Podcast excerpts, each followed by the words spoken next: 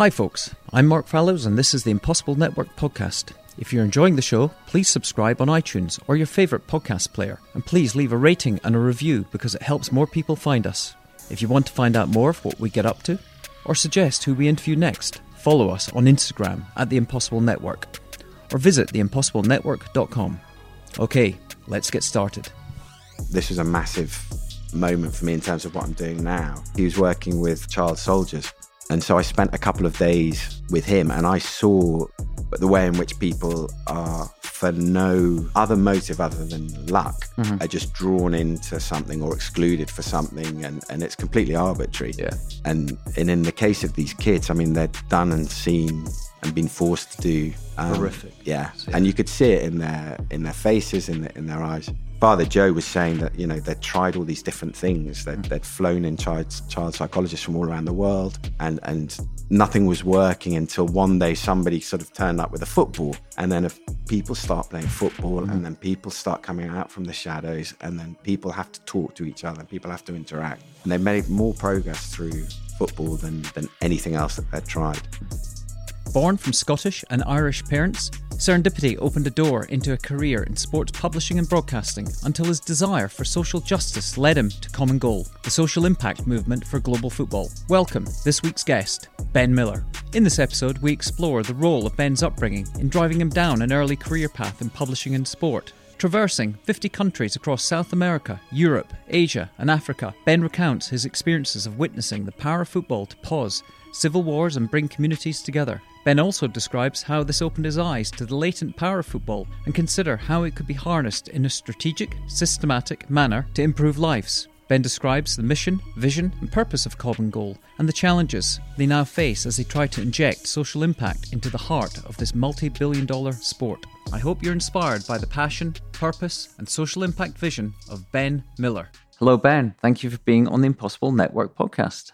Hi, Mark. Bon dia. Welcome to Barcelona. Excellent. It's great to be here. Feels more like uh, Glasgow than it does Barcelona because it's pouring with rain outside. Yeah, it's a bit grey and wet today, but um, there are far more sunny days than there are grey days. Yeah, well, I we, we picked it, didn't we? it's perfect. So if you could maybe just start with where you grew up. Okay. Um, yeah, I'm a fairly an extraordinary upbringing. Mum came over from the south of Ireland, um, from Cork, to work as a nurse, and uh, my father had moved down to London to work from the west coast of Scotland. I grew up in in a small town near near, near Oxford in England, Mhm. with three sisters and a brother. So a fairly busy, hectic, noisy upbringing. Yeah, I, I suppose what seems normal when you're younger as you become older and become a parent yourself, you realize perhaps isn't so normal, but it all felt very normal at the time. Even though there were lots of siblings around, so you were you were very much encouraged to get on and do your own stuff. Mhm. So, uh, particularly from my father's perspective, What so- did he do? he was a businessman with lo- lots of sort of different projects going on constantly. Yeah, as kids, we did we didn't really sort of know what what it was that he did, apart from sort of try to avoid being at the the exhausting end of parenting as Mhm, much as yeah. possible. But yeah, a wheeler and a dealer, Uh. and he did all right actually as as we as as we started to get older. And your mother? She was a nurse, but like um, But bringing up children must have been yeah, so so you know, you look back at the age of um, the women of her, not not all of them, but but a lot of women of her generation. I think she had four kids by the time she was early thirties, and very much did that. And she was a very fiery personality. So yeah, I can I can understand as well how that would be both exhausting and frustrating because I think a lot of things that that she would say and do. Now you sort of look at it with with, with a bit of perspective you can really understand where she was coming from because I think in had had she had more time to to channel in other directions, you know, Mm. she could have been very very successful. You know, had she continued in in the medical sector or uh, elsewhere, she was a pretty interesting woman with a very passionate about beliefs, but that could also mean that she was sometimes very sort of frustrated and angry about stuff. Talk to me about the experience growing up of of play, the freedom to explore and develop your own identity. What about your upbringing? We were just kicked out of the house, basically. no, get on with it. yeah. yeah. Find So some from- trees, some woods, some Yeah, parks, take yeah, a ball, and come back at dark. Exactly. Yeah.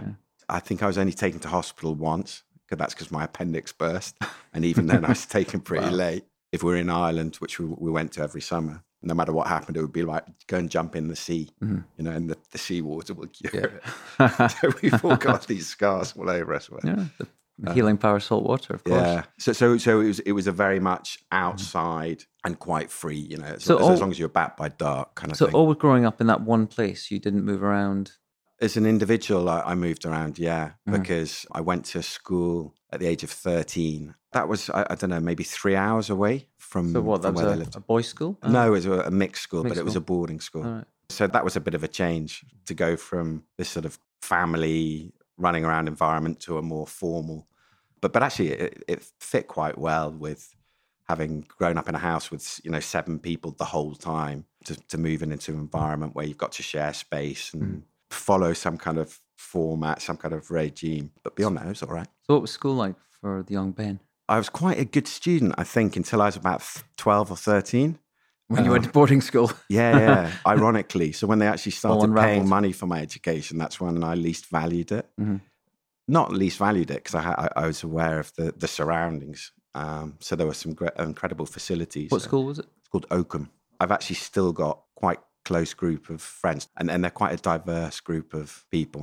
So it's 50-50 gender split there.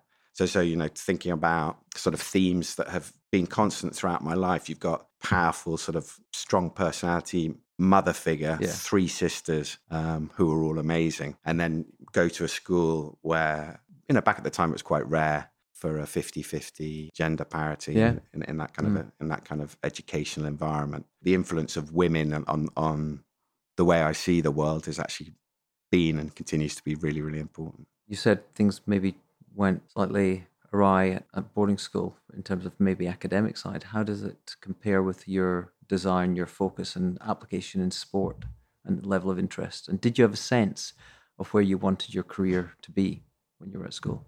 I, I had a, a sense of wanting to uh, tell the truth about things, Uh-huh. which which was some. It could have taken you in many directions. Politics for one. yeah, Well, no, it wouldn't have been politics telling the truth. Yeah, let's face it. it, it wouldn't have been the politics because actually, if you, if you look if you look back at if you look back at the eighties, you know, you got half my family being being Irish. You got the the situation in Nor- in Northern Ireland, the troubles. yeah, Um, social unrest through S- Yeah, Thatcherism. social unrest, Margaret Thatcher, and actually Margaret Thatcher being a figure that maybe mistakenly, although now now I can understand it, that that, that my mum sort of seemed to really embrace, and I could never get my head around that. Mhm. And and then you realise, you know, she'd say things like, if, if you want someone to talk about something, then find a man. If you want, you know, to find someone to get something done, then find a woman. Yeah. And and I could see how that Uh, would resonate uh-huh. with it with it with a woman like my mum. I, I suppose hypocrisy or, or things that were there for show, I, I'd push back on. When I entered a school in which was quite progressive, and yet there were certain sort of institutions that hadn't changed for years and years, I found myself probably spending more energy than would have been wise pushing back against these things. And that's something that sort of followed into my early career as well. So when I just saw something that I thought needed to change, I would spend some energy trying to change it or draw attention to the fact or so the reasons why it beyond needed to be the natural sort of youthful teenage rebellion. Um, I don't know because I mean that there are always levels, aren't there, Uh-huh. with with that. So I pushed back a little bit, Mhm. but then I also had friends who went off down a, a far darker path.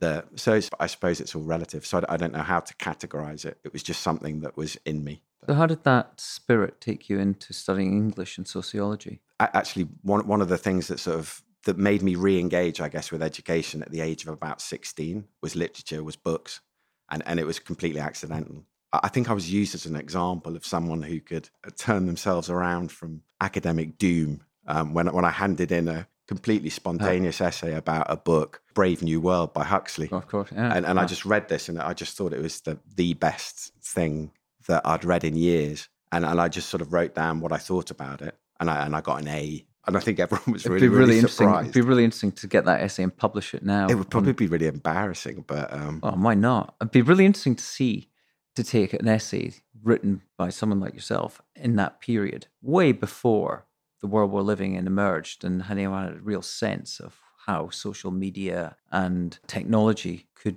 potentially have this pacifying effect on us and see how someone writing the same type of essay today how they would approach it. I think that would be really interesting. Well, it's incredibly liberating if mm. you think of because I think people are so self-conscious now because of the digital revolution mm-hmm. that people are doing things thinking about how it's going to reflect on them. Mm-hmm. I, I don't know if can you remember ever having that thought when you were no never. Yeah, no. And it's a very good place to be in, isn't uh-huh. it? Just to think I'm going to put down on paper mm-hmm.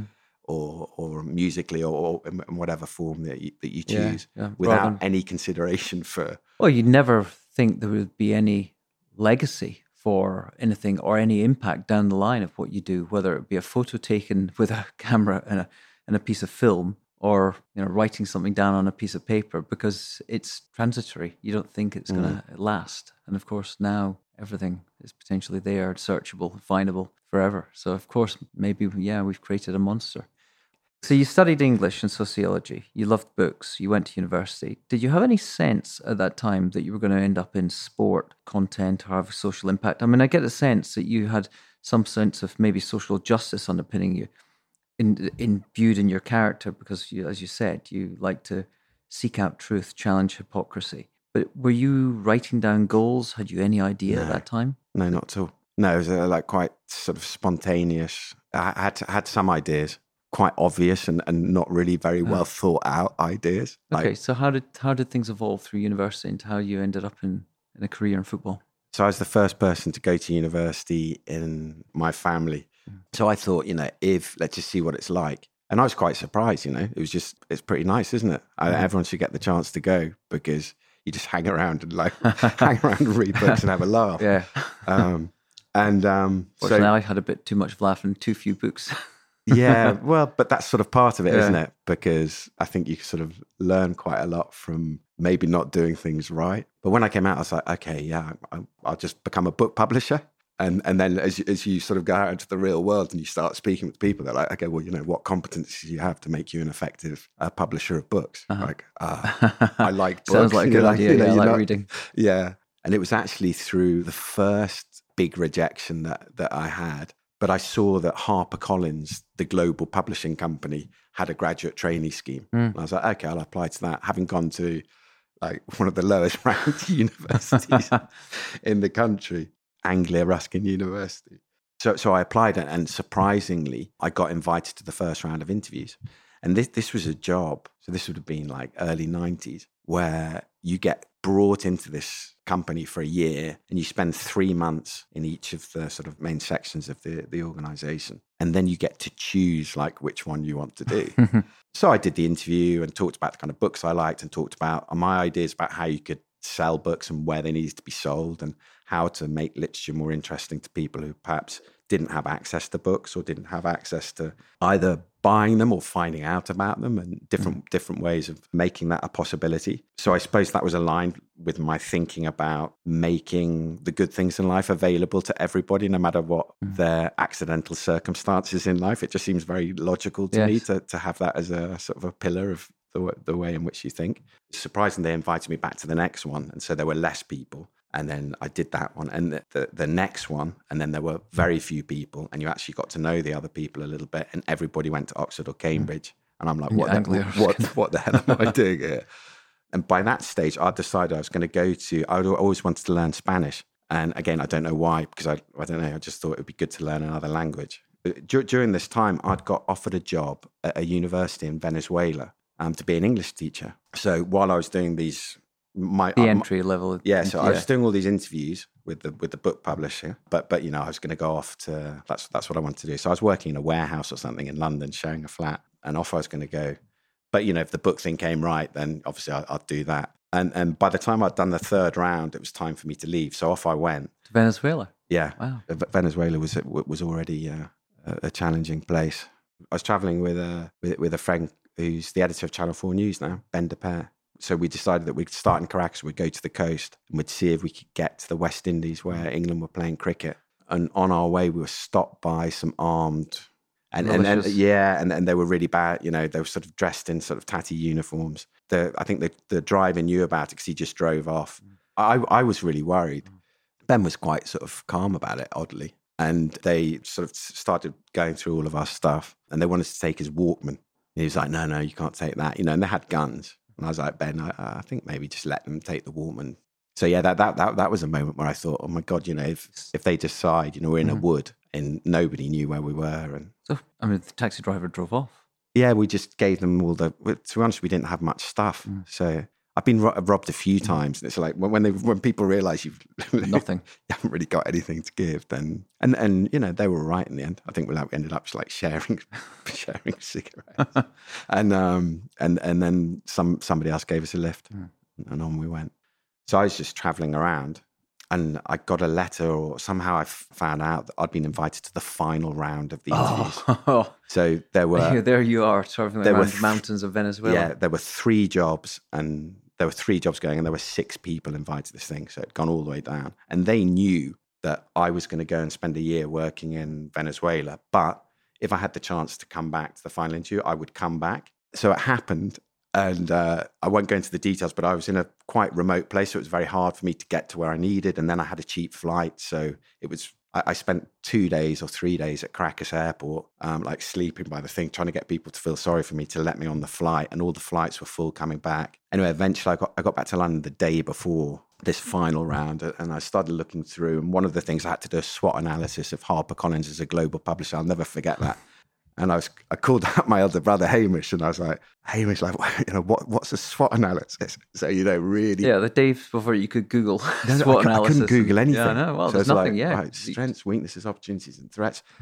I went to the the final day. It was it was quite formal and quite quite uncomfortable. It's again, it seemed like a really false dynamic to me, but it was sort of okay. I th- I sort of felt like maybe I'd got away with it, and and they rejected me. So I was like, okay, like what do I no do? No cheap flight back to Venezuela. no, I couldn't get back to it. I'd had no money, so I couldn't. you get back to probably told the school anyway. Look, I'm. I'm yeah, out. and I'd left them in the lurch as well. So that that, that was the first time I was like, okay, what what are you going to do from here? I, I had to sort of lower my expectations mm-hmm. and, and be a bit more self aware about you know what I had to offer. So it's a perspective change from a young person But thinking. I suppose you got to that uh, that final round of I, I, it's know, amazing. I, no, no, but I a never rigorous sort of process of Yeah. Um, recruitment. I ended up getting a job with a magazine publishing company called EMAP.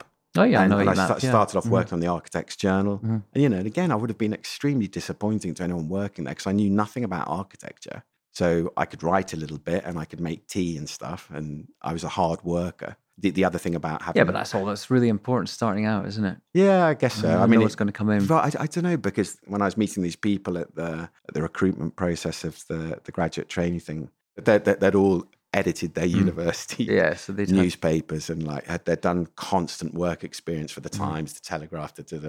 and I'm like, ah, you know, I tried to write song lyrics for my mate's band. they must have seen something in, in you that they didn't see in others.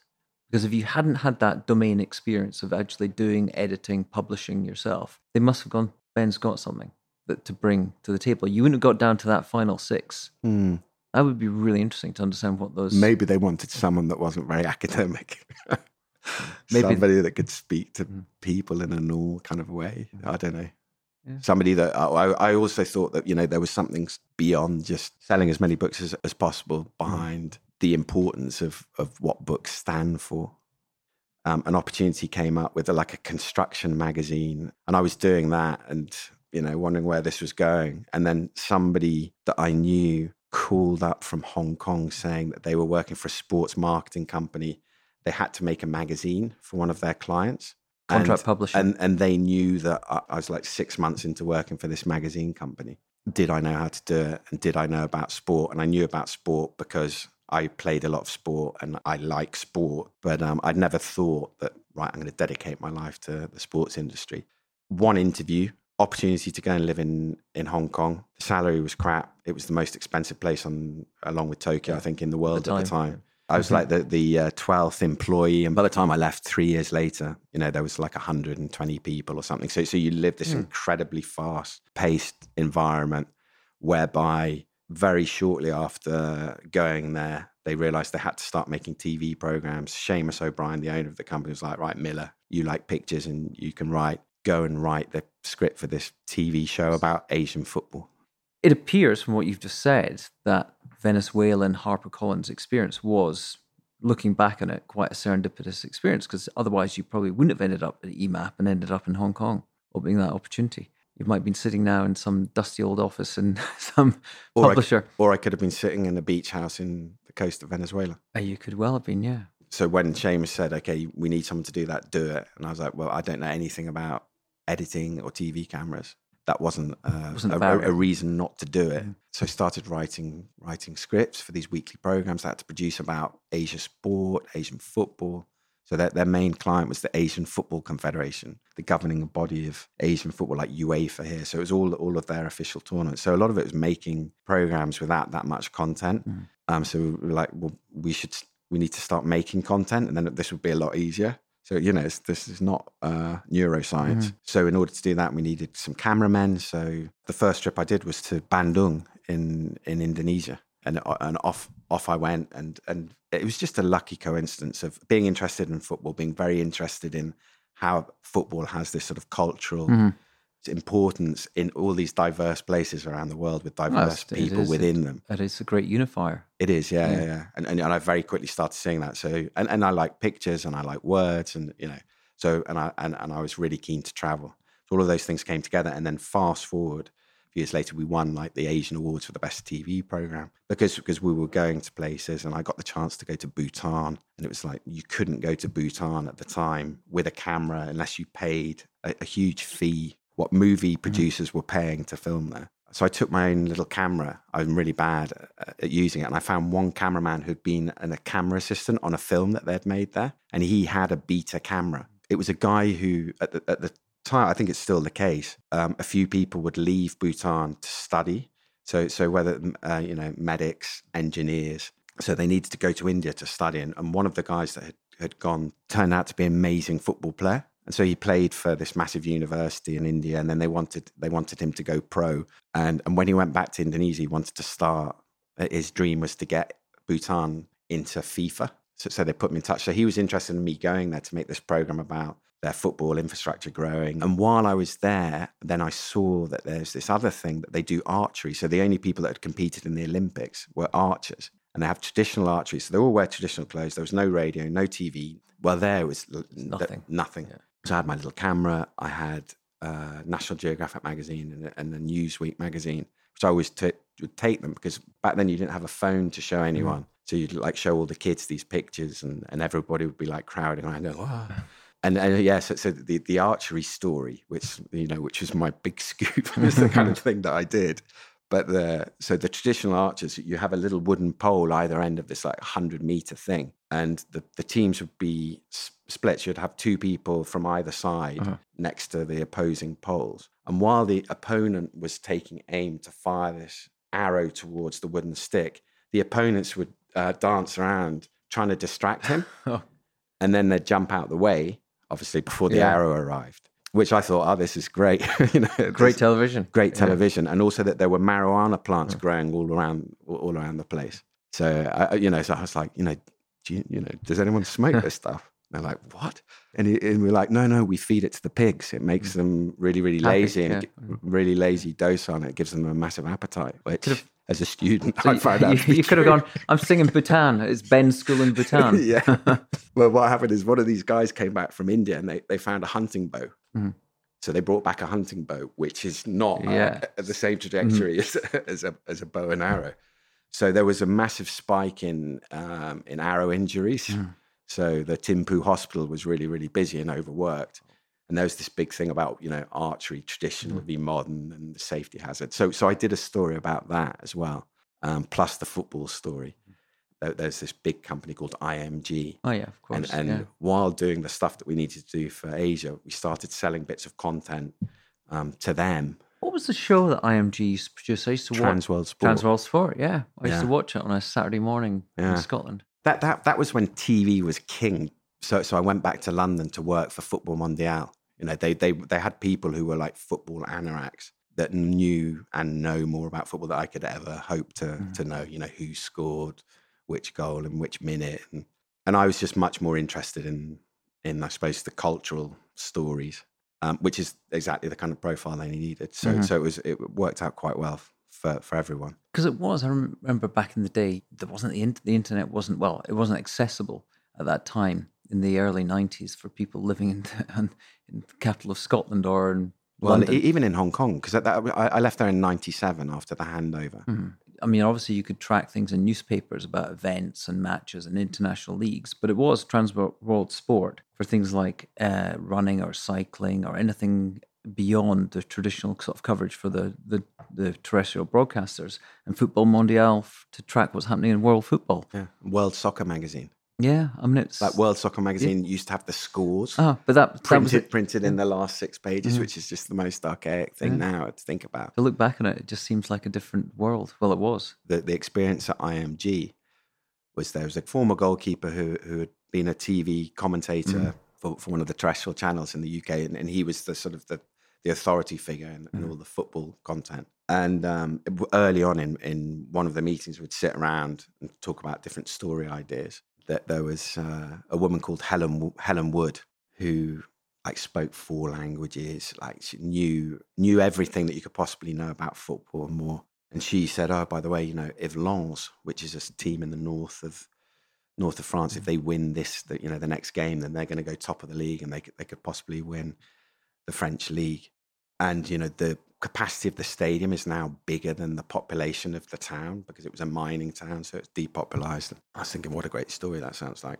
The boss was like, "Oh, good, good idea, Helen. Right, Ben, yeah, you go and do it." And I was like, "What?"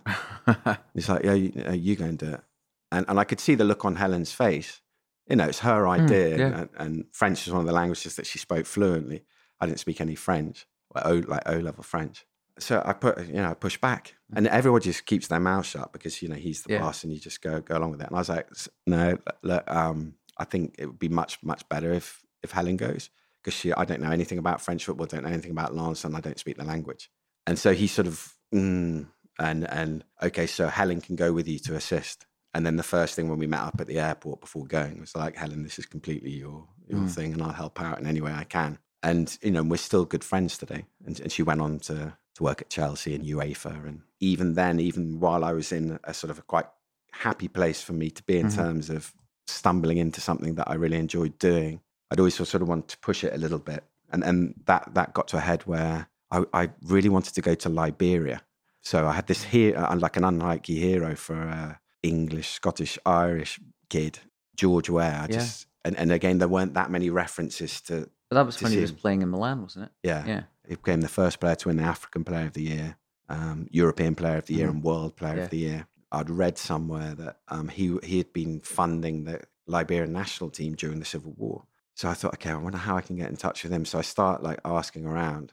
Eventually, get a couple of mobile phone numbers, and I spoke to him once.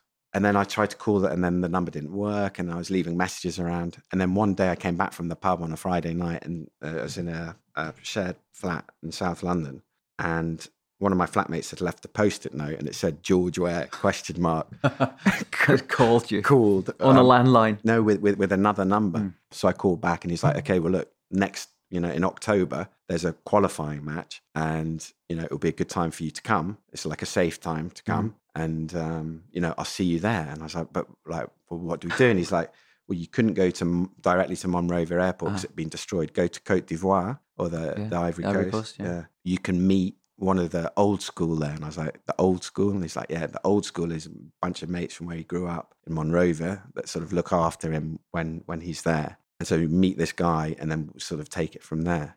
So I was like, oh, okay. And then I went I went to the the powers that be at IMG and and they said, um, yeah, but you you can't go because they're you know it's dangerous and you like visas. Oh, their and- insurance are just to go. No, we're not going to.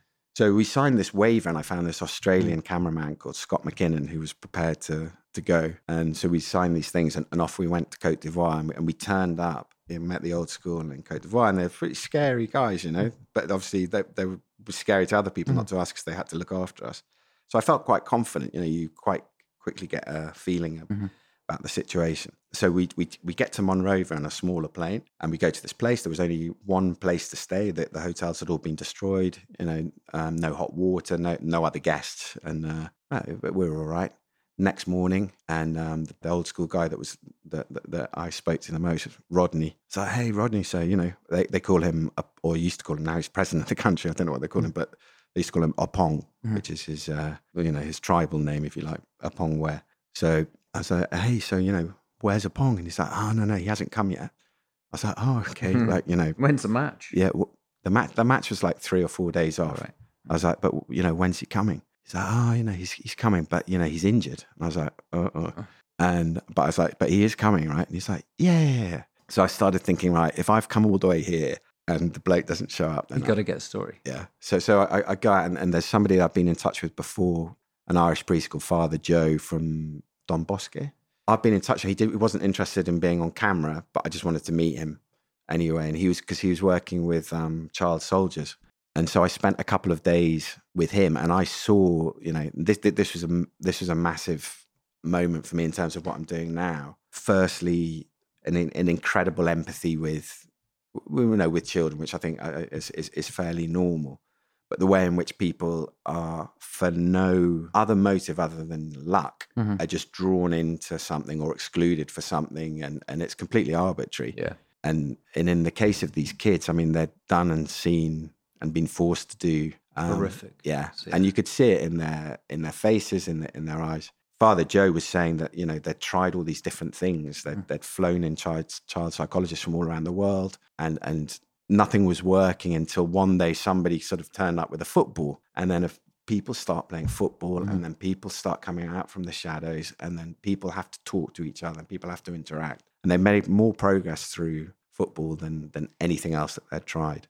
And they were forming a team and then this team was was gaining in confidence and then they'd got some funding and they were going to travel to one of these kids tournaments and and it was it was just a, a, lovely thing to see happening through something as as, as basic Uh-huh. as as football anyway and, and eventually George Weah turned up and it and it was uh it was a successful thing but from that moment and then that was That followed by a trip to an haiti awareness of the power of the, the game to yeah on a really have a transformative effect on people's lives. yeah but a really pragmatic level How was George Weah?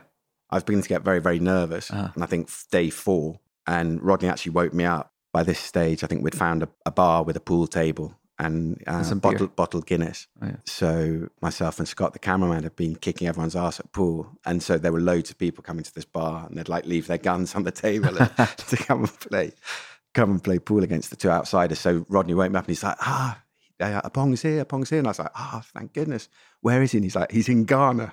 I was like, okay. Yeah, that's where the match is. Yeah, I forgot to And I tell was you. like, but, but I can't go to Ghana because I haven't got a visa. He's like, no, no, it's okay. You can, you come, you know, come. So we went to the airport, got on a plane. Everyone was having a massive party because he was coming home. Flew to Accra, and um, he, he was at his mum's house. So he'd moved his some of his family out of the the, the Like country. Warzone, yeah. Yeah, yeah, and and they they for some of the family had been targeted as well. So yeah, and that there he was, and you know the door of this minibus slid open, and there, there was this guy. He like slapped slapped my leg, and jumped into the minibus, and that that's how I got to know him. Very very intense uh, guy. He didn't sleep, but I mean he was just on the go all the time. And and when we arrived back, there were thousands of people at the airport.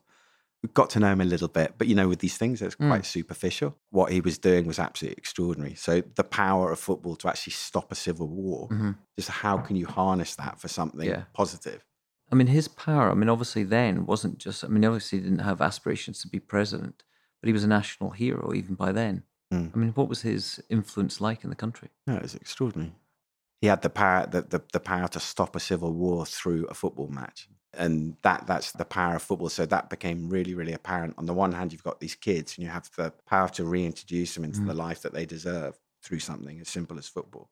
But on a larger scale within the country, it had the power to stop a civil war, reunite broken communities, put young people on a path towards leadership mm-hmm. positions which they'd never have availability of in, in any other circumstance. But also, it's like, okay, well, if this sport has this power, this latent power, then we better start thinking about ways in which to use it in a systematic or strategic way. And then that, that was followed up with a trip to Cité Soleil, the slum in, in Haiti, with a guy called Bobby Duval, who'd, who'd been a politician, had actually been imprisoned by Baby Doc and came out as a political prisoner, had been become a, a politician. And, and then he'd just uh, given up being a politician because it wasn't actually doing anything. And it wasn't, I don't know, he wasn't just there to pick up the check or, you know, he actually wanted to change things. He realized there was, you weren't going to be able to change things through being a politician, which I don't think is, it's not just the case in Haiti, is it? Hmm. So if you want to change something nowadays, the, the last thing you should do is become a politician. Yeah. But but but but they, they, they you know they were sending planes back from from the states with anyone that had been caught up with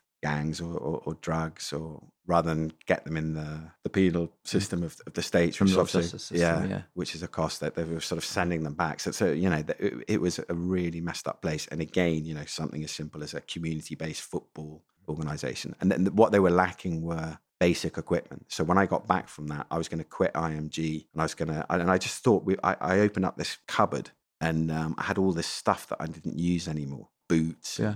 balls, and rackets. And, and, I just thought, how many places are there like that in the, mm-hmm. you know, how many homes in the UK have all this stuff that we don't use?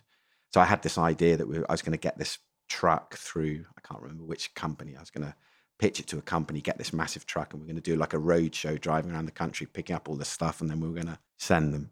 So, so already then I was like, right, that, that, this is what I want to do. But then I was I was advised to, you know, you're best to try to create something first before you try and create for others. Which I'm not sure if that was the right advice, but mm-hmm. I took it at the time. So yep, I continued to work. The, it's a classic advice for any investor in any startup. Don't worry about giving back until you've got something to give back. Yeah.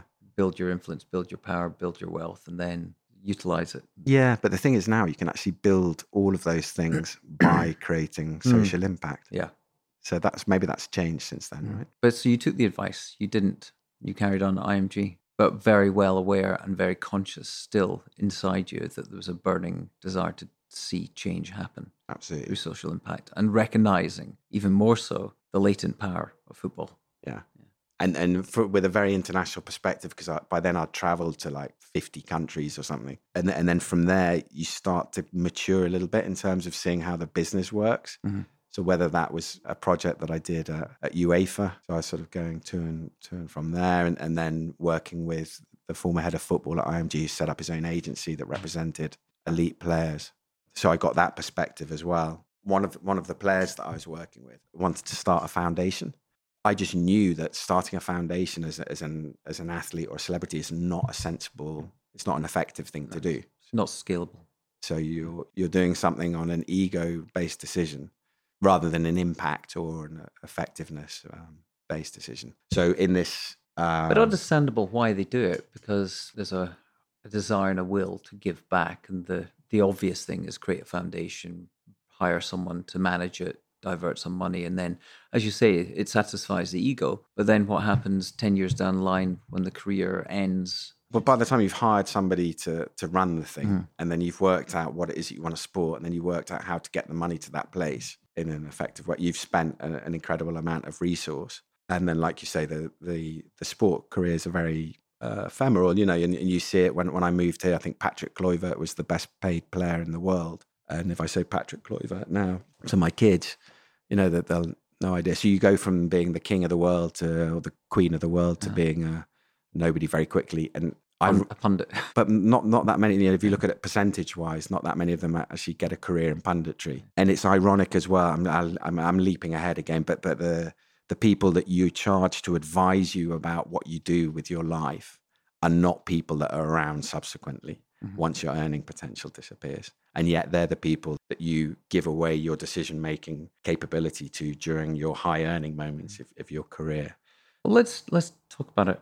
I mean, how you set up on your own and how Common Goal came about. Yeah, so so I, I sort of from all this from traveling around the world, I, I wanted to be in one place for a mm-hmm. while. So I studied strategic communication at a Spanish business school called IE Instituto de mm-hmm. And that was good as well. So that was I was the only person that's ever done it because it's a Spanish course. So I was the only non-Spanish person. So again, these things like appeal to me a little yeah. bit. The business school thing, I was always a bit. It's more image than than anything else, and I, I still think that actually that you're sort of paying to have a brand association, but but anyway, so the, the language challenge and the fact that it was strategic communication, which I thought would could be an interesting development on on what I'd done before in terms of content. And so I started sort of advising football players about communication and developing their brand through strategic communication. And one of them um, was going to become an ambassador for for a fee, for a part of FIFA. So I was invited to the 2014 World Cup to actually see a festival, Football for Good festival. Nothing surprising because I've been around in the football marketing world for years, so I knew I know what it's you know I knew what it's like. But it, it was it was strange to to go on a very comfortable flight that's paid for to be picked up from the from the aeroplane, you know, ushered through some fast lane where you don't even have to go through it, and then chauffeur driven to this hotel in Copacabana hmm. Beach. And of course, I absolutely loved it. And and we went to this festival, you know, which is in like a slum area in the outskirts of Rio. In the favelas. Yeah, and you know, and, and uh, Ronaldo, you know, uh, the, the original Ronaldo was there, and Blatter was there, and I I was there, and because of the association with the player, everyone's being nice to you, and you're sort of treated with with an unnatural importance, which which I think a lot of people, you know, don't deserve. I certainly didn't deserve, and I just wanted to see what was actually happening, and I and it was then that I met this guy called Jürgen Griesbeck, this German guy who ran a network called Street Football World. And Jurgen had had this moment in the 90s in Colombia. He was there doing his PhD.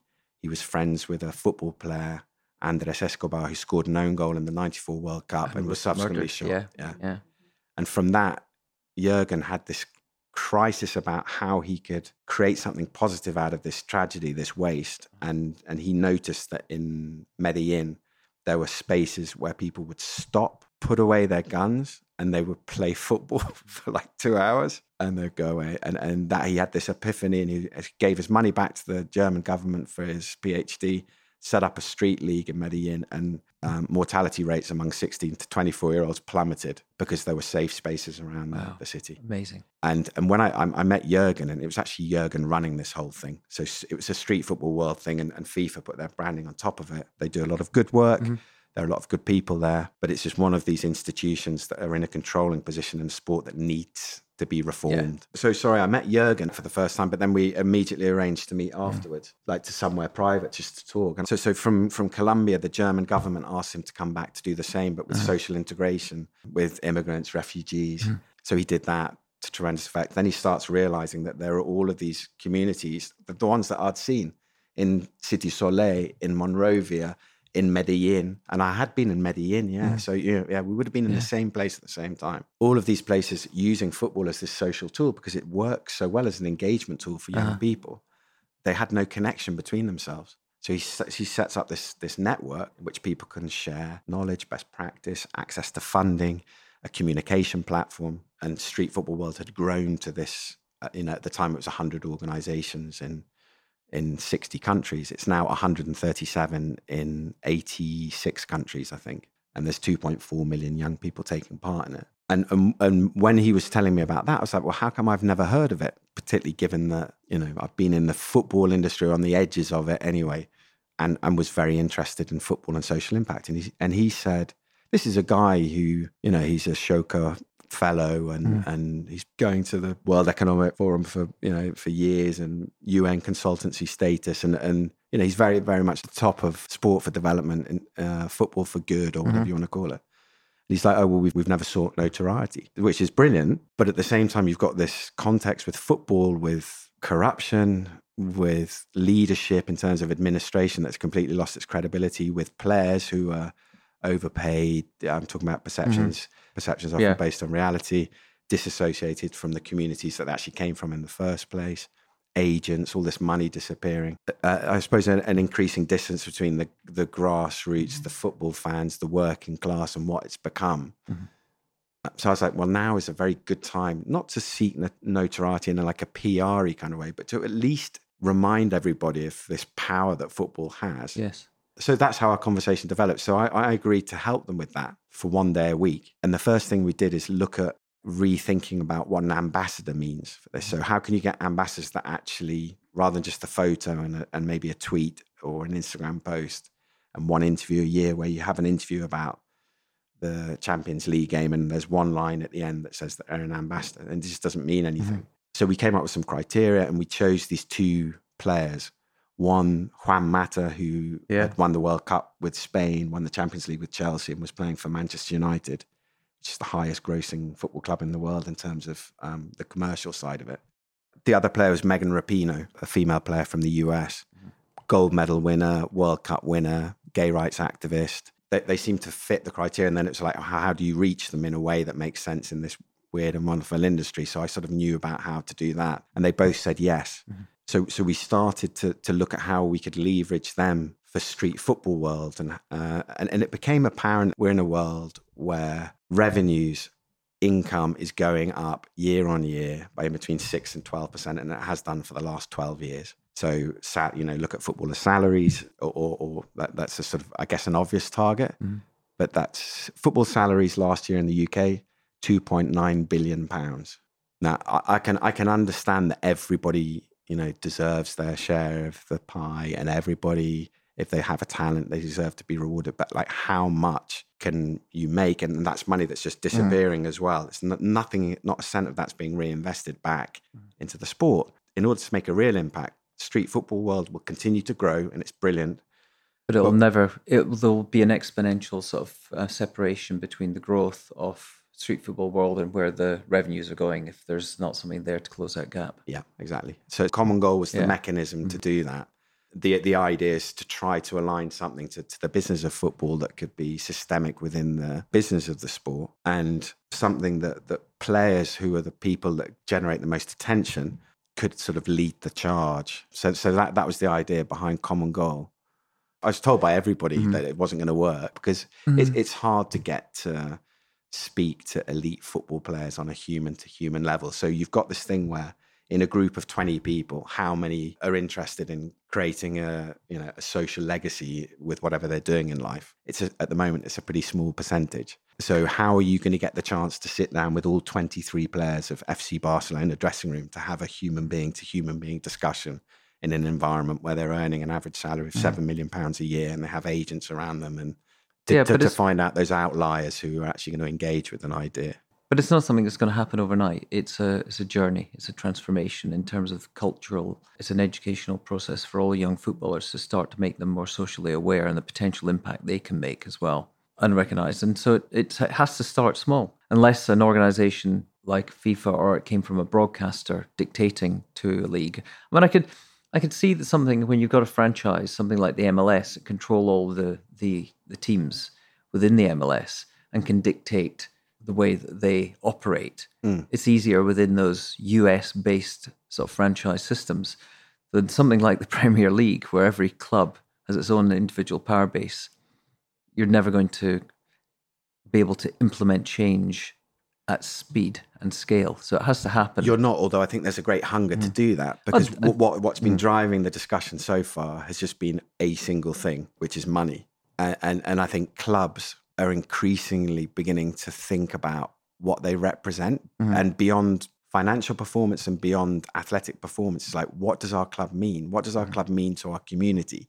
What, what can we stand for? What values can we reflect and cultivate and live. And, and I think that's really interesting. You're right that it, it takes time. We, we were hoping to launch this in, so it was 18 months ago with 11 players. And so Juan Mata said yes straight away. And, and then everybody else I spoke to, as soon as you said 1%, the conversation ended. But it's crazy, isn't it? When you think about the sort of the, the salaries and even outside the players. I mean, just taking, looking at the the revenue of clubs. Now I know outside of the Premier League, and so once you get into the lower leagues, it's a it, there's a there's a gulf between the haves and the have-nots. But even if you just look at the Premier League, those revenues that come in from broadcasting rights, the gate revenues, and what they are putting into grassroots, and therefore then the contribution of the players, there's still so much money around. Why aren't players recognizing and agents recognizing the potential power to benefit the game long term? Because I, I, think agents are hired for one reason only. And so it's not in their interests. Firstly, it's just not in their mindset to think about value other than adding immediate com- commercial value. Yeah, mm. adding numbers to, to a bank account, of which they take a percentage. And then, then the other thing is this percentage model. So 1%, when it launched, so Juan Mata was the only mm. player that we launched with. So hence the fact that it, you know, everyone was saying it's not going to work, it's not going to work. And we were very lucky that a player in Germany who plays for Bayern Munich, who just, Hummels. Yeah, yeah. Who, who, just won the World Cup, read about it. So the fact that he actually read about it is, is, something, you know, the fact that he's someone who's still informed about what's going on around mm. him is makes him an outlier in the in the industry. And I don't mean that in a disrespectful way. I just mean that's the people are very cocooned in these mm. in these elite sport environments. And and going back to agents, I, th- I, think the one of the biggest rooms for improvement, and I actually think it's like tragic that mm. you have the talent and then a lot of luck along the way to get to this position where you are being paid to do what you love, mm. and you're being paid. You know, in, in the UK, I think the, the, the average salary in the Premier League is now close to 1.5 million a year. It's a lot of money, and you know, and, and the, bigger names in the bigger clubs, you know, you're talking seven to 12 million pounds a year to do something which is a talent that you are lucky enough to to have and you've had to work very hard and have a lot of yeah yeah I understand all of that but why is it that there are athletes from particularly from the US so Stephen Curry for example mm, so I, yeah. I, met the guy his business partner at this thing at um, Instagram and Facebook invited me to talk at so that that's you know that's an indication the fact and this the World Football Summit in, in Asia, they invited me to go there and, and talk about common goals. So people are beginning to mm-hmm. show some interest because normally at those things, there's not a place on the stage for social impact mm-hmm. movement. But he, Stephen Curry, so he's got a $200 million contract and, and he just understands that that it gives him a platform to create a sustainable social impact, a true legacy beyond, you know, as, it's like, as well, does LeBron. There's a long history of, of, of athletes, activist athletes in the US, particularly in terms of race, and you know, and t- taking the knee now with Kaepernick, yeah. you know, it's still it's still happening, which lead, leads you to to the first women player to join, female players mm-hmm. to join Common Goal were Alex Morgan and Megan Rapinoe. So in the you know in the US, they're they're better known than Messi, and they're taking their federation to court at the moment for inequality of working conditions, so equal play, equal pay. These are people that clearly understand that beyond the athletic, I suppose there's two things. You know, it's, uh, you're after winning loads of stuff and you're after earning lots of money, but beyond that, this this understanding that what a platform that gives us.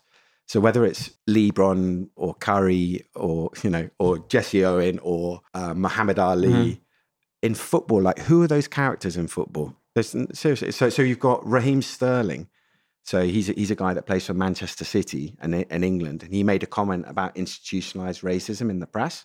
So when he buys his mum a house, he's shown as blingy and flash and vulgar, whereas if a white player does it, you know, so that's that's where it came up, came from a portrayal of him, and he just won an award last week. He won an award for that for being a you know an an, an anti discrimination yeah. activist.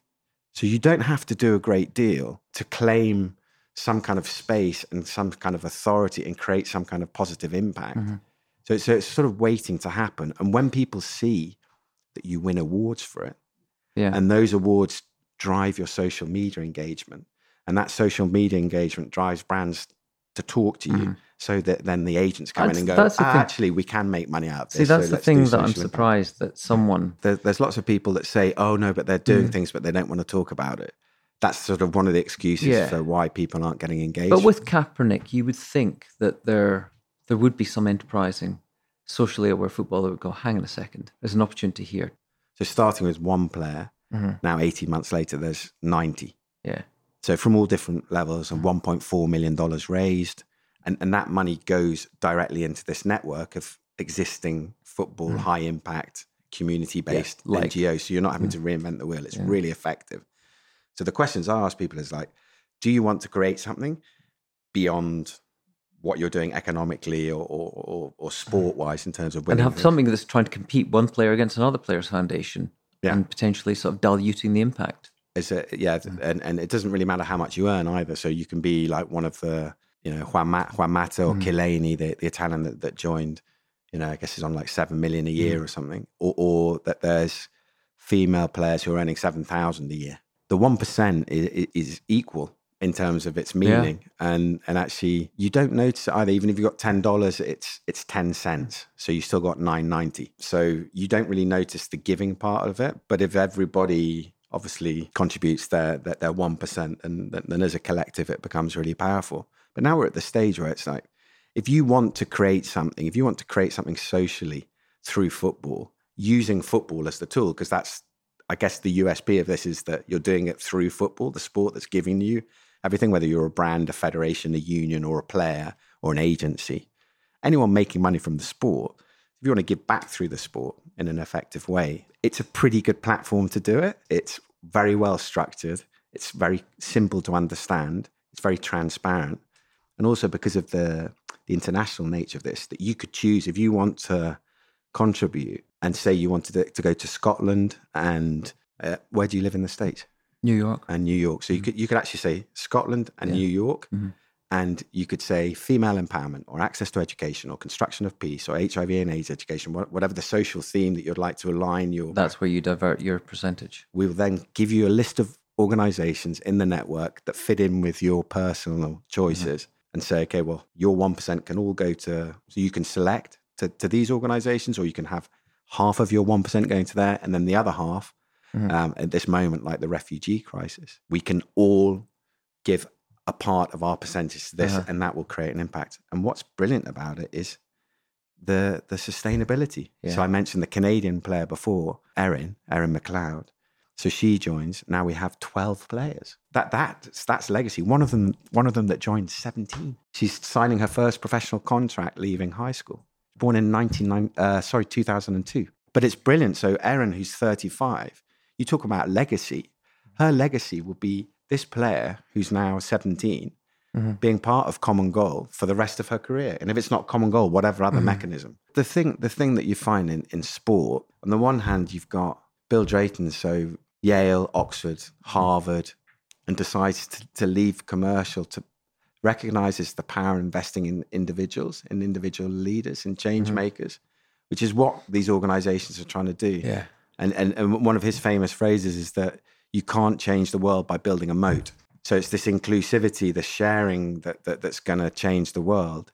And yet in sports marketing, we've been stuck in these ever since I was in Hong Kong in the mid 90s. It hasn't changed. And it certainly hadn't changed for years and years before, in which everything is parceled and sold in rights deals that, you know, three to five years. Um, and, and so, so there's this culture of, of ownership, of, of protectionist, of everything being, being constructed with huge walls around it. And and the rest of the world has just changed. Mm-hmm. So so that there's this there's this huge catch up that needs to take place. You know, the music industry resisted it for a time, the film industry resisted it for a time. Football is still clinging on to FIFA is the same, the FA is the same, FC Barcelona is the same, player salaries is the same, the relationships with agents is the same. None, none of these key processes within the business of the sport has changed. Whereas obviously all the processes of anything industrial, industry, yeah. yeah, any supply chain, any has, has been completely turned on its head by the digital um, revolution. So you've got globalization and technology, and and where how is that going to manifest itself in football? Could be through rights. So so you know, going back to the IMG days, the, the guy in guy in Hong Kong at the time, Peter Hutton, has now just been hired as head of sport at, at Facebook, and they brought him in to to, to buy rights. And, and Yeah. Peter's actually a, a lovely guy who loves football. So he started off as a TV producer, and uh, ended up being CEO of Eurosport, and it's, it's now in this incredible job. Well, Defi- def- no, no, no, but it but, is yeah, no, it's is an opportunity to create. no matter what yeah, you think yeah, about Facebook, it's still an incredibly powerful job at this moment in Mhm. time in, in this in the development of the sports industry to see what are they going to do because if they choose to, obviously these ridiculous amounts of money that mm. rights go for, they're ridiculous amounts of money. But for the tech giants, you know, No, I mean, it's, it's- it's a drop in the ocean. So, so up up until now, just you know, to go back to common goal, what's been really motivating for the last few months is now we're at 18 months, we're getting people that reach the end of their first year, and 100% of people have recommitted for a second year. Mm-hmm. So that's a pretty good sign. Yeah. And, and why? Because they get to see the impact they're creating without even noticing it. Because you don't notice that the, mm. the economic commitment all the time because it's, it's all up and running. The, the other thing is from a business perspective, it may, it just makes sense to do. Mm. Like you will engage more. Juan Mata is a really good example. So from August 2017 to August 2018, um, in terms of measuring his athletic performance, therefore his brand as an athlete was the mm. most disappointing year of his sporting career. So Manchester United were awful. He was on the bench. He was dropped by the Spanish national team. And yet he was on the front cover of L'Equipe 442, Gazzetta, Marca. He was in over 300 media. Nielsen do some pro bono work for us. Social media, 98% positivity. His social media audiences grew by 60%. And he signed a watch deal with IWC and he won five, Uh-huh. five awards. all because of what he was doing off the pitch. Uh-huh.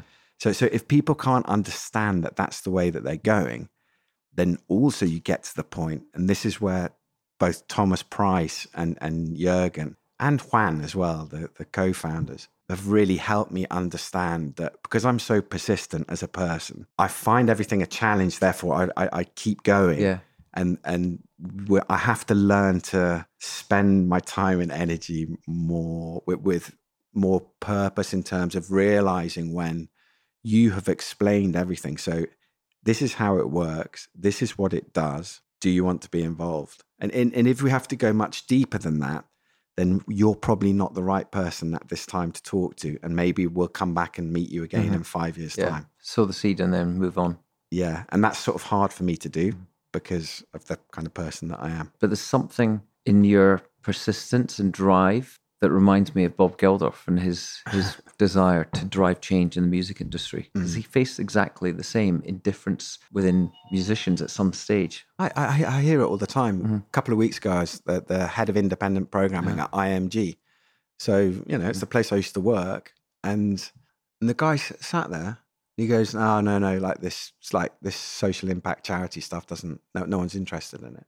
Don't don't want to pick on him, but I mean, if, if you're an independent, well, not, mm-hmm. yeah, an independent filmmaker, you've got this, this this this job in which you can decide whatever sort of content projects you want, and you think it's not interesting, and and also the whole narrative around charity needs to change. Mm-hmm.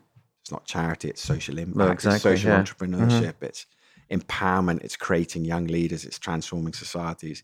It's not just sort of. I think it's the same. Giving. I think there's a there's a parallel to be drawn. The same way that you would speak to people in the the early stages of the internet, they would go, "This internet thing is just a passing phase. It's not important. It's never going to catch on."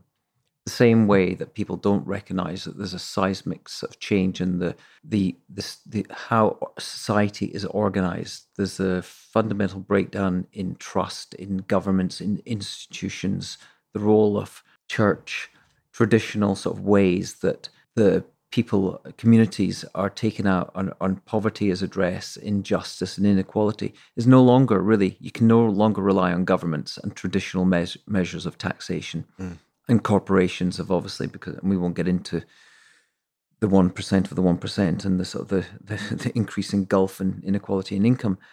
Therefore, it does come down to enlightened individuals, enlightened organizations, and enlightened NGOs to galvanize people's awareness and will and desire and belief that they can make a difference mm. together. And it isn't, let's say, it's not an overnight thing. It's we're in a transformational period, the same way that we were in the early stage of the internet.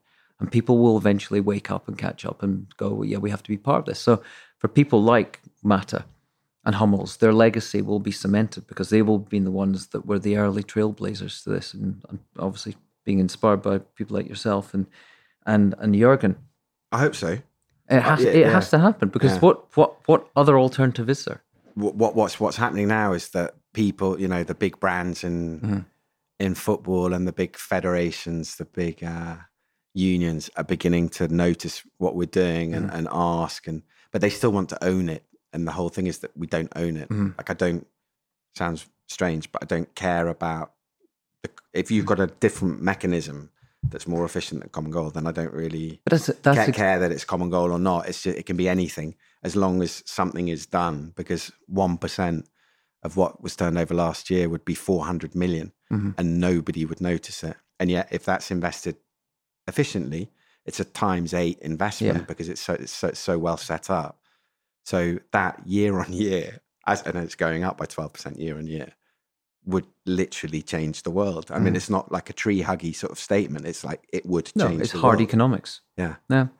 It, let's go fast forward ten years. Oh God, that's so good because actually, that the you know talking about incorporating purpose into what you're doing. Yeah. You know, so, so I think some, for some people it's just clear from day one.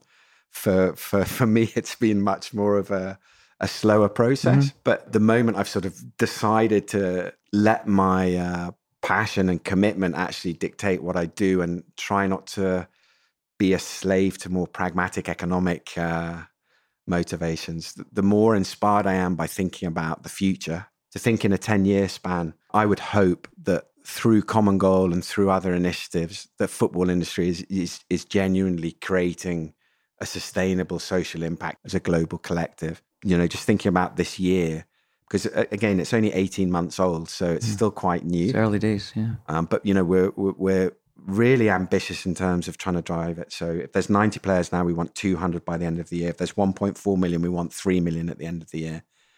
And what we have to do is continue to speak to interesting people. Simplicity is the ultimate sophistication, yeah, the Da, da Vinci quote. But but the to keep on speaking to people who are positive, who understand what we're doing. Yes, of course, because then we subsequently find that the people around them tend to sort of share a similar mindset. Yeah. So one thing leads to another. Also, that there's that there's I, I suppose a multiplier strategy whereby someone like Erin McLeod, mm-hmm. one player can subsequently lead to twelve more and we've got to try and facilitate that process in in that peer to peer thing in the in the male yeah. players as well. And it's I don't, I don't mean it in an arrogant way, but there's an education job. So I'm going to London next week, and I'm speaking to, and the, the person I'm speaking to does not want to speak to me. He's a football agent. There was a football agent two weeks ago who asked for money to introduce present common goal to his clients. So you know, talking about people that yeah. inspire you, I don't mind that. No, no, but I, I actually, in a weird way, I enjoyed it. I was like, mm. oh right, so a human being can be like this. You know, that's what we need to be aware of. Yeah. We to... need to be aware of that. Mm-hmm. And, and and if it was, okay, if you've got 20 clients and you can guarantee that they'll join Common Goal, from a business perspective, it's like, okay, well, if you want like five or 10 grand, depending on how much they're earning, if they're earning six million a year, that's 60,000 a year mm-hmm. that they'll pay. And so, you know, for an investment of 10, that, that that's then an ethical question. But but the fact that somebody would sit there, look at you, and say, okay, well, you know, for X amount of money per player, I will present common goal to them with mm. no guarantee. but then, but the, but it's a pincer movement. I mean, you've got to have that sort of multi, multi-layered strategy where yeah, you're speaking to the agents, you're getting one agent on board and then hopefully have a domino effect eventually. But at the same time, you have to go around the agents and use other means to which create a desire within the players themselves. It's push and pull strategy. Yeah, but it's really hard to get to them. And a, a lot of players that I know personally through my job yeah. as the consultant mm-hmm. with the communication stuff and the me- media stuff, that they're, they're nice, you know, they're nice people, but they, they're blissfully unaware mm-hmm. of what's going on. Mm. And, and, and the, the strange thing is, it's actually in the interests of the people around them that they remain that way. Because by saying, okay, you just decide everything, I might actually think that that's making me more comfortable. But actually, you're denying yourself the fundamental human right. So it's a really weird mm. situation. So I think that would be the, the deeper change in terms of. I've, I've got this thing where sowing seeds. So even if it means smacking your head against the wall, I'm quite a good person to do that because mm. I'm quite persistent yeah. and I believe in what we're doing. So I can just show people with case studies like the one I explained with Juan Mata, or whether it's Serge Gnabry, the young Bayern Munich player, who's one of the young stars of Common Goal, who's just gets it, and he's he's doing a trip this year as well mm. to Africa, to the country his dad's from. And when we start showing these impact stories about what this is creating, mm-hmm. the individuals that are being positively affected by this very small mm. commitment. I think I think that's going to bring it to life further. But but also it will be just an an understanding, and, and then you've got the institutional stuff. Yeah. So so Ceferin, the the president of UEFA, joined. That's brilliant. I mean, that's a, a as, massive as an individual, and then so you've got him, and then you've got Eric Cantona joined. Yeah. So I, don't really, know, I yeah. don't really know what you know what you're going to do with that. Mm. But but um, as this sort of mentor figure, so, so, you've got these sort of influential people, and then we've got a couple of brands, so Banco Santander, EA mm. Sports. Mm.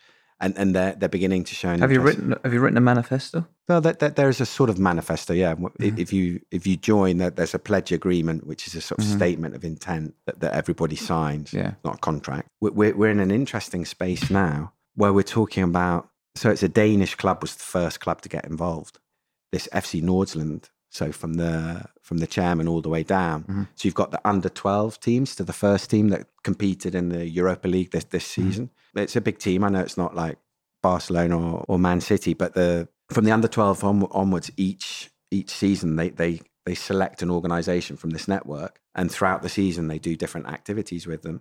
And then in the summer, rather than go to one of these tournaments where you've got like the youth teams of Ajax and Man United and mm-hmm. Arsenal and Valencia, they actually go to visit the organizations. So you just think about, and because they're football based organizations, they can play football, they can uh-huh. train, they can.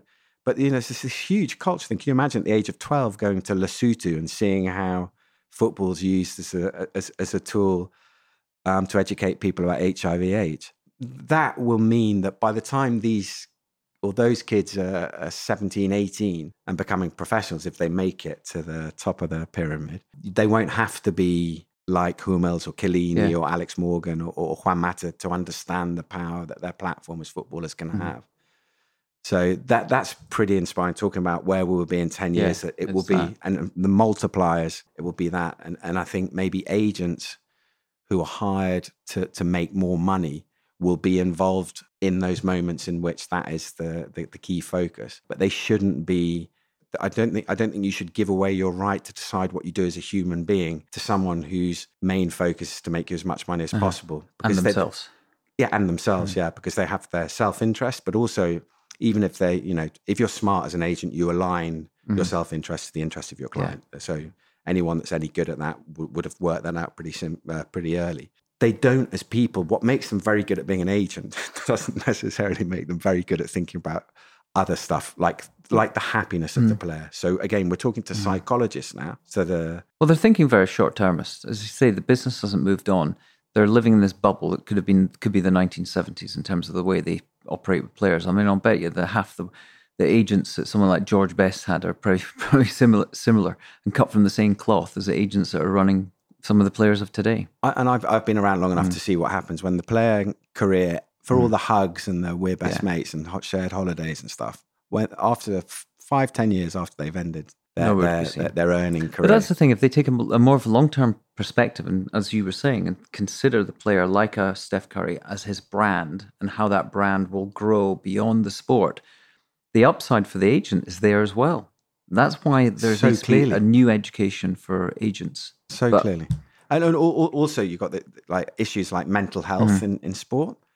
So spent a morning with uh, the head psychologist of one of the biggest club sides in the world, Mhm. been there for seven years. And, you know, and I started off going, beyond the money and the titles, you know, talking about player motivations, you know. And she's like, wait, wait, wait, no, no, no, you've got that wrong. It's not, it's not that. Play, players aren't after money and they're not after titles. They want love. So sometimes you sort of, fi- you, you like jump over these very, because that's quite simple, isn't Mm, it? Yeah. But that's the basis of like one of the leading experts in her Mhm. careers. They need love. So, and how do you create that in a, in a modern career? You create it by creating links between Uh-huh. what you're doing with communities, with people, with lives, with young people. Um, so, so you've got have you got this thing about and talking about in ten years' time? My vision is that there's a clear understanding about what success means in sport. Mhm. A, B, that there's a clear understanding that a better person makes a better player. And we'll have proof points to show that as we're building up proof points to show that as, as a brand, as a product, you become more attractive to consumers and to other brands that want to align with your Yeah. brand if you've got a credible social commitment. I think in in the future, if you aren't if you're an athlete and you do not no matter how brilliant you are, you can have okay, say you have Messi. Maybe there are exceptions, but that is once in a generation talent. I think everybody else to become an appealing player, you will have to have some kind of social element to your personality. If not, I just think people will, will not support you. Fans won't support you, clubs won't want you, and brands won't want to align themselves with you. No, that's for sure. I think, I think that's where the real power is going to come from, Yeah. is the sponsors and the brands. It makes sense No, for me. it will go. that- It's yeah. no, there's no question it'll go that way. It will happen. The question is how long it will take, right? Well, if, if like 2030 is a really important date for, for us in our heads. okay. Why is that? So, well, because we- we're aligned to the, The SDGs, the yeah, Sustainable okay, Development yeah. Goals. So, in terms of, of the causes that, that people want to, the Uh-huh. social challenges that people want to help, but also we're thinking about if, if you start looking at the, the football infrastructure, so you start Mm-hmm. looking at certain things, so the transfer market, that's ridiculous. So, how can at least a little bit of that Mm. money that's evaporating from the game Yeah. be paid back into it? But also hosting um, World Cup. the, the, the, the way the way in which that process is is currently decided and is inefficient, it's corrupt, it's very expensive. So what about and Jurgen Griesbeck, the, the founder of Street Football World and Common Goal, gets the credit for this. It's a really inspirational thought that what about if rather than deciding hosting for in, in the case of football for a World Cup, rather than thinking about a geographical area, you think about a set of values or a mm-hmm. social challenge. So, say we had a female empowerment World Cup, and the, mm-hmm. th- this is what this World Cup in 2030 is going to try and achieve in terms of female empowerment. And from that starting point, you then have applications from countries who can best help you achieve that social goal and take it that Yeah. way around. That's really, And and I think brands would love it. yeah, they would. So that you'd make more money yeah. uh, with that, and everybody would feel brilliant about this th- th- this event. So so you know, is that achievable? It you know it, it is because it makes a lot of sense in a in, in a lot of ways, but you need people to to drive change in, in, in that area because it's not going to come from within FIFA. Traditional organizations. It's not going to come yeah. from because because everyone's comfortably living in Switzerland and flying around in business class and staying in six star hotels. Yeah. Getting to the quickfire questions, how does curiosity, or you clearly a very curious person, and your creativity affect the way you do your work? it helps when, when you bump against the barrier then it helps mm. just to come out with ways of getting around it or under it or over It- but but also I, I think you you become informed about your focus of interest by other stuff so that that, that would be the principal thing for me so thinking about brand identity or, or writing skills can help me in terms of what i'm trying to do in terms of develop a social impact movement through surprising ways Okay. Setbacks. It's not the circumstances that define you, it's your response. What response to certain circumstances have been pivotal in your life? I already mentioned, like setbacks uh, tend to be a stimulation rather than uh, rather than anything else. So I, I think had people not said that common goal wasn't going to work, maybe I wouldn't have stuck with it. That's good. um, And that's what you need to do, right? Or if not, then we're never going to change anything. yeah. So and and, and you know, how do you rate success? People say, how, well, how come more players haven't signed up? You know, why haven't the whole Manchester United team signed up?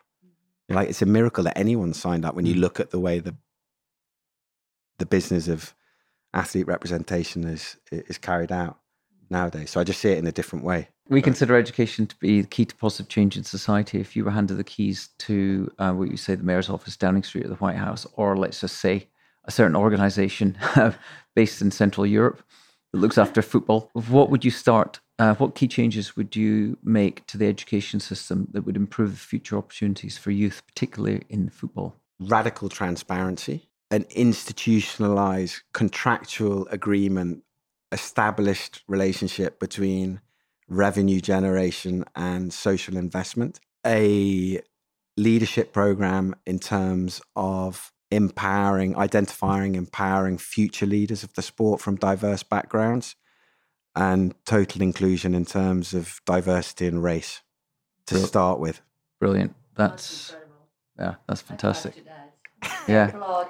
Definitely. We're buying into it. And, Yeah. ev- ev- and uh, yeah, and economy flights and Ah. no, no. What principles do you stand by? I think honest. I think honesty and openness, and trying to help other people. Trying to help other people. Okay. Yeah. What hard choices have you had to make that might have been tough at the time, but turned out to be the right decision? Yeah, I think leave my job in London and move move to Barcelona to pursue something more purpose focused Mhm. was a hard choice to make because when you're in that dynamic with the salary and, um, but yeah, don't don't regret it for a second. Okay. That was 14 years ago. Where do you go to discover new ideas or when you need space to think? yeah, with four kids, yeah. um, the bathroom. Yeah. no, no, no. I try. I try. I try to. Uh, I try to find some some time to to walk or go for a run. Yeah, I suppose that that would be the way. And uh, and also sometimes switching off. Actually, so I I still read, although uh, I quite often fall asleep like after six pages. But I do read because I think I find by switching off, Yeah. sometimes you actually can connect to something that you're trying to grapple with. Who are your influences or inspirations? um, you know, we're talking about athlete activists, you know, that yeah, that there's quite a long list of athletes that that I think are inspiring. But I think at the moment, and I, I just just because they're people that I've just met, um, I'd say Erin McLeod, Canadian goalkeeper that I explained before, with Yes. you know, so an interest in in in in mindfulness, in psychology, in art, also an interest in using football as a as, as a platform to inspire young girls to to to achieve anything that they'd like, um, and also to give everybody a fearlessness in terms of sexual ori- orientation. So she's really sort of pushing the the boundary about what what it means to be a, an athlete, and she's inspired um, a whole team of players to from the Canadian team to join her on Common Goal. So she's pretty inspirational. Ebru Köksal, who's a Turkish woman that that um, I spent some time with um, over the over the last couple of days. She she was the CEO of Galatasaray, right. which is like the Yeah. the biggest or one of the two biggest. So it's not to polarize. Fenerbahce? side. yeah. So she, she she became the CEO of that. Obviously, the, the only CEO in the history of Turkish sport. Um, former banker, an extraordinary woman, and who, who's recognised the, the the power of football. And this is where we completely align. That I think football, uh, female football, is going to be huge in terms of the growth of of common goal. But but I think it's going to female football is going to be absolutely vital to the the to reforming the Sustainability of the game. sustainability of the game, but also reforming the, the current structure of the administration of the game. I think women are going to going to, going to be leaders in that, and, and also I think football as a platform is an incredible platform to strive towards gender equality, female empowerment. So I'm really inspired by a lot, a lot of the women in the game because they've got nothing to lose. Uh, as Eva said the other day, she, she doesn't have any favors. She doesn't owe anyone any favors. She's not so she's not afraid to to change, to suggest change, and I find that really inspiring because I don't meet that many men Yeah. like that. Oh my God, that's sad. What's your perspective on failure? It's just a necessary part of the journey, isn't it? Who have you met that's most surprised you? That agent the other day that asked for money to, Yeah. uh, yeah. Well, let's not name him. yeah, Yeah, leave him out in the wilderness. An, ag- an agent asked for money to suggest a non-profit organisation to his players. Mm. It, but not even in a negative way, just in a way in which helps me understand that the, the Yeah. what what some people are like. But um, yeah, I, I'd say, you know, I could say Erin McLeod would Mm. be That. that was just a hugely surprising Mm. telephone conversation when you realize that this person who is a player, which also means that we need to treat them differently. Mhm. We need to treat athletes differently. And I suppose that's true of other sort of high profile uh, activities that, you know, that they're, we, we, we need to give them the opportunity to express themselves as, as human beings as Mhm. well. But Erin certainly uh, changed my perspective about what you can achieve while having a successful athletic career. Great. Who's made you reevaluate yourself?